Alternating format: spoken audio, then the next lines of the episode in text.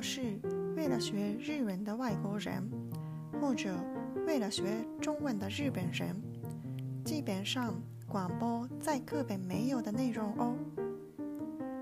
皆さんこんにちは。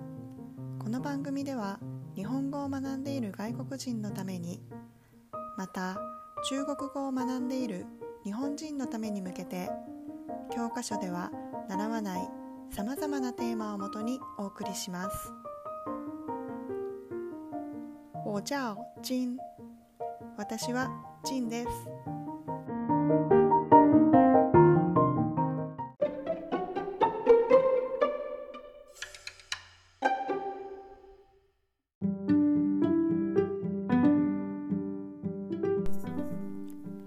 那我们开始喽。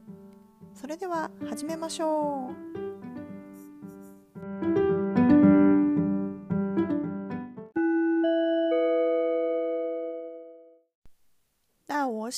不流利的中文说：日本有春天、夏天、秋天、冬天的四季。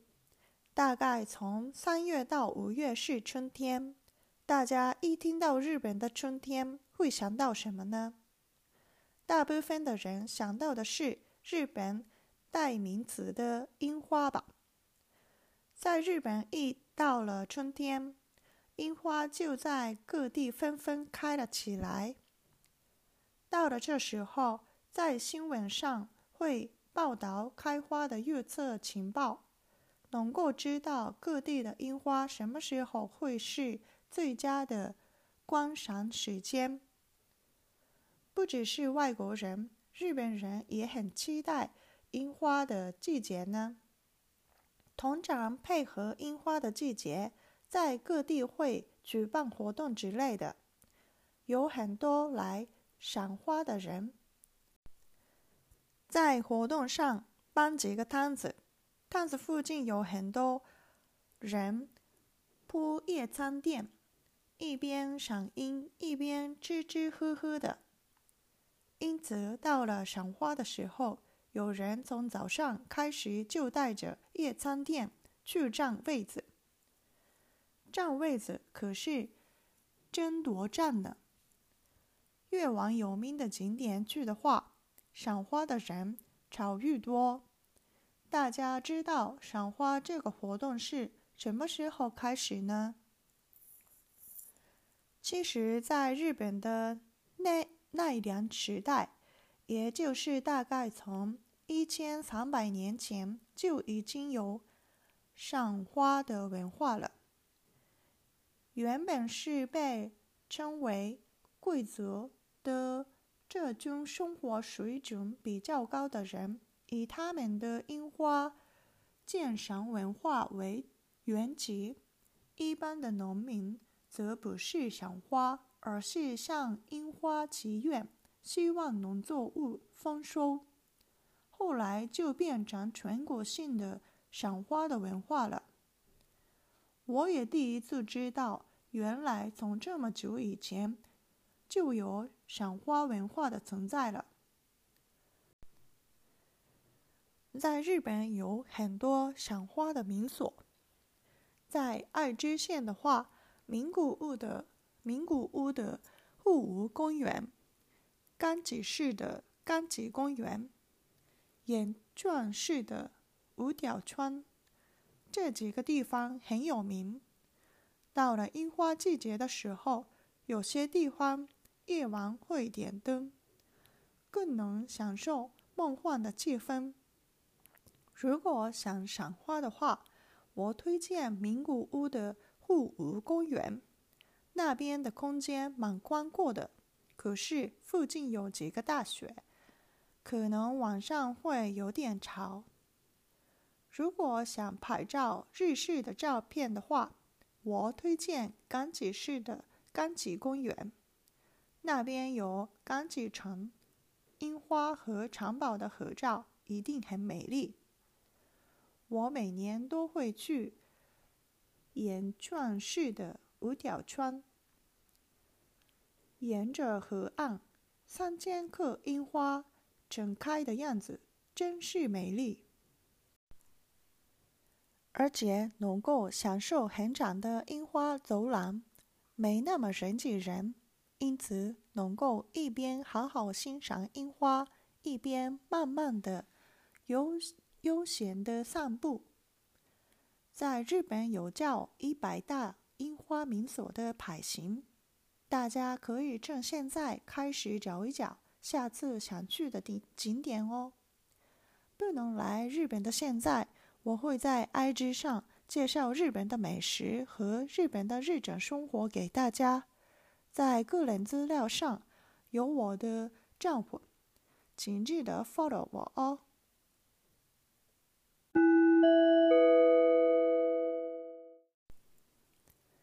それでは日本語で話します。日本には春、夏、秋、冬の四季があります。だいたい3月から5月までの間を春と呼びます。皆さん、日本の春と聞くと何をイメージしますか？日本の代名詞とも言われる桜をイメージした人が多いのではないでしょうか？日本では春が来ると各地で桜が咲き始めます。この頃になるとニュースでは桜の開花予測が報道されいつどこの桜が一番見頃なのかを知ることができます。海外の人だけではなく日本人も桜の季節を楽しみにしていますよ。通常は桜の開花に合わせて各地ではイベントがあったりお花見をする人が多くいます。イベントでは屋台が出たりその近くではたくさんの人がレジャーシートを広げて桜を見ながら食べたり飲んだりしています。なのでお花見の時期になると朝からレジャーシートを持って場所取りをする人もいますよ。場所取りは争奪戦なんですよ。有名な場所に行けば行くほど人がたくさんいます。このお花見いつから始まったと思いますか？実は日本の奈良時代約1300年前からお花見の文化がありました。もともとは生活水準の高い貴族と呼ばれる人たちの間で桜を鑑賞する文化が始まり一般の農民と呼ばれる人たちは桜に向けて農作物の豊作を願いました。後々国民全員が花を鑑賞する文化に変わっていきました。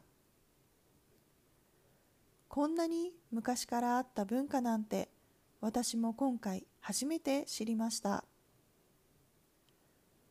桜の名所と呼ばれる場所はいくつもあります。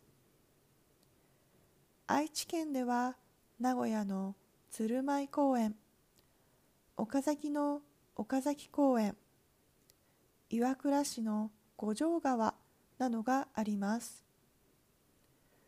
時期になるとライトアップをする場所もあってとても幻想的な雰囲気を楽しめますよ。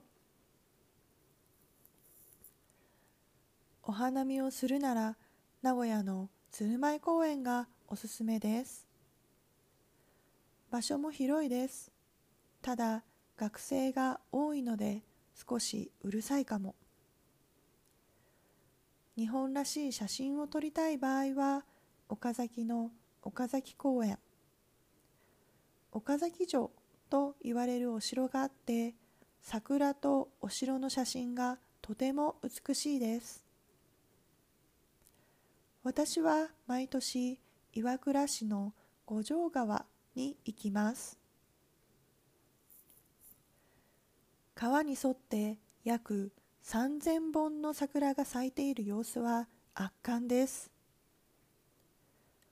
また長い距離の桜を楽しめるのであまり人混みになることはなく桜を楽しみながらゆっくり散歩ができます桜の名所100選と言われるランキングもあるので皆さんぜひ検索して行きたいスポットを今のうちに探してみてくださいね日本に来られない今私は美味しい食べ物や日本の日常生活をインスタグラムで紹介していますプロフィール画面に私のアカウントがあるのでぜひフォローしてくださいね。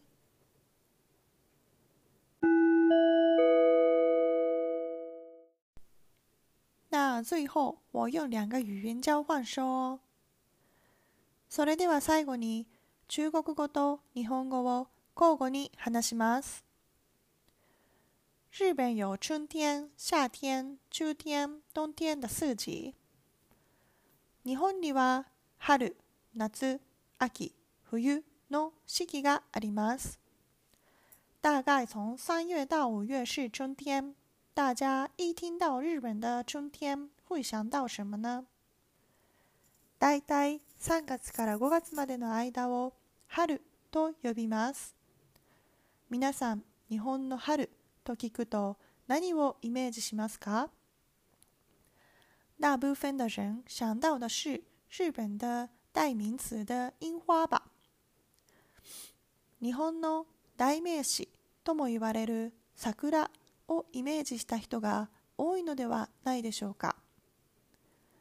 在日本，一到了春天，樱花就在各地纷纷开了起来。日本では春が来ると各地で桜が咲き始めます。到了这时候，在新闻上会报道开花的月色情报，能够知道各地的樱花什么时候会是最佳的观赏時間この頃になるとニュースでは桜の開花予測が報道されいつどこの桜が一番見頃なのかを知ることができます。不只是外国人日本人也很期待樱花的季节呢。海外の人だけではなく日本人も桜の季節を楽しみにしていますよ。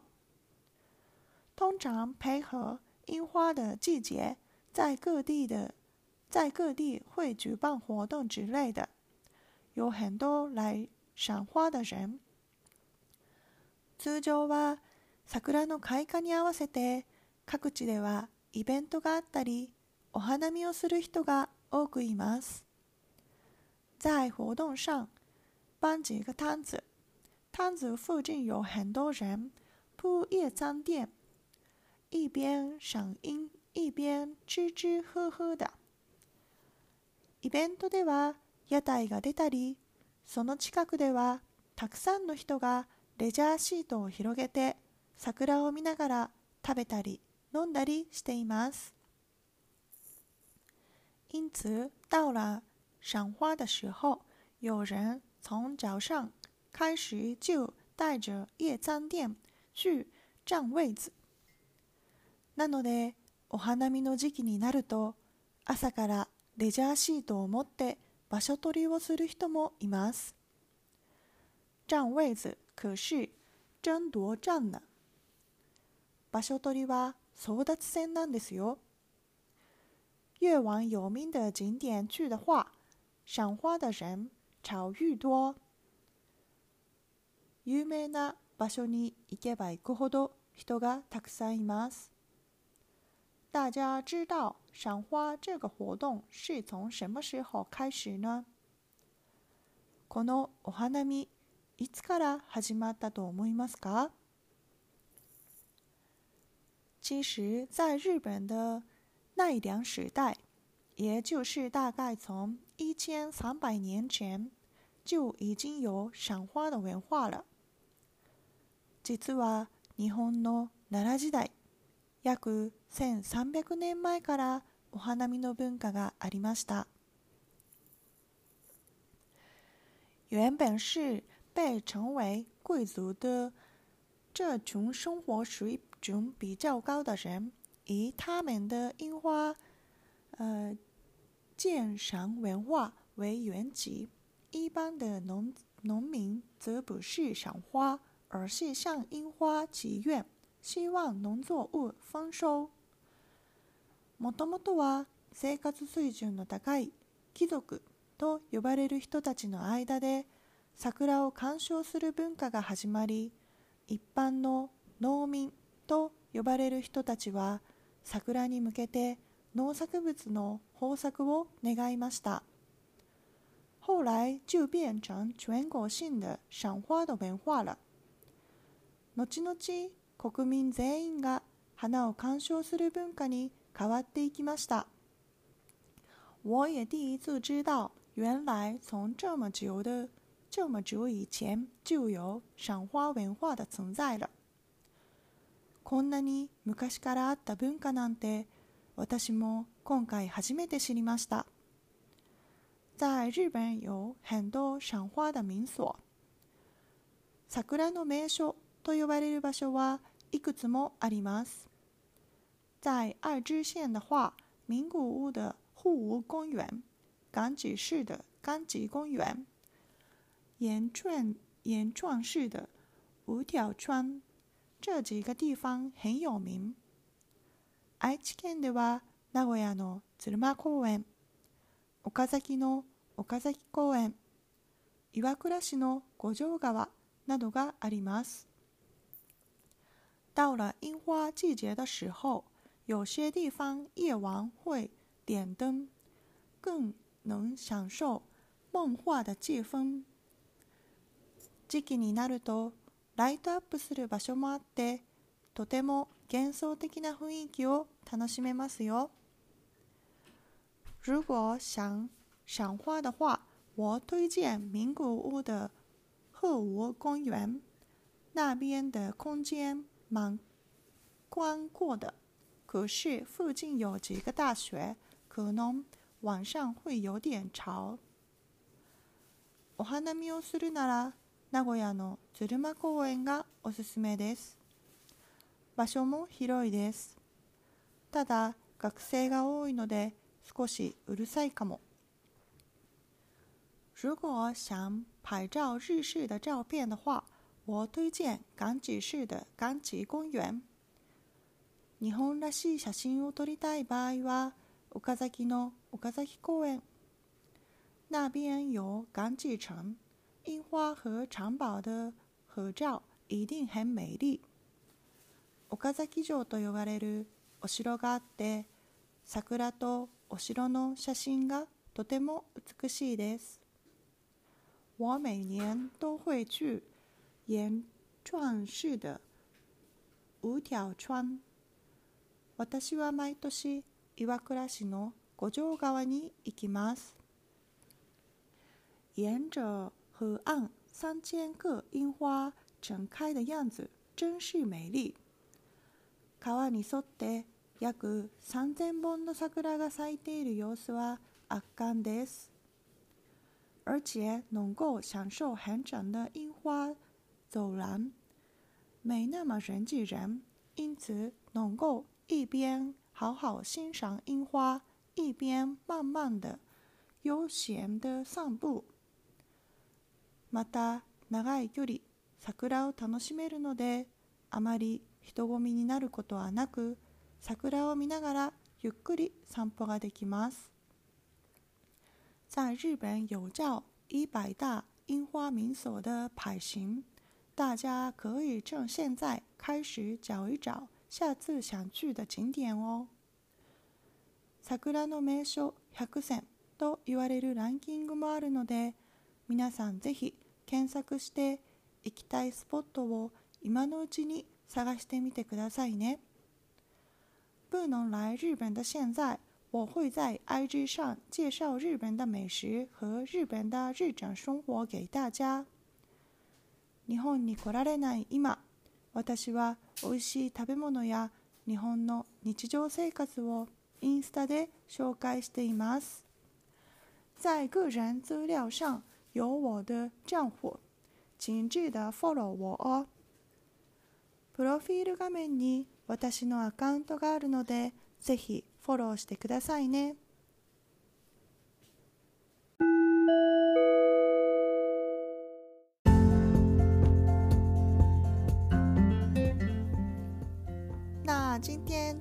这边哦。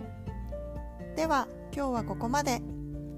如果觉得这个频道内容不错的话，请订阅我的频道哦。还有在 YouTube 介绍日本的景点和美食，如果有兴趣的话，请看看哟。在 YouTube 上，你输入“金的房间”就找到了哦。 もしご興味がありましたら、チャンネル登録をお願いします。また、YouTube で日本の観光地や美味しいものを紹介していますので、ご興味がありましたら、ぜひご覧ください。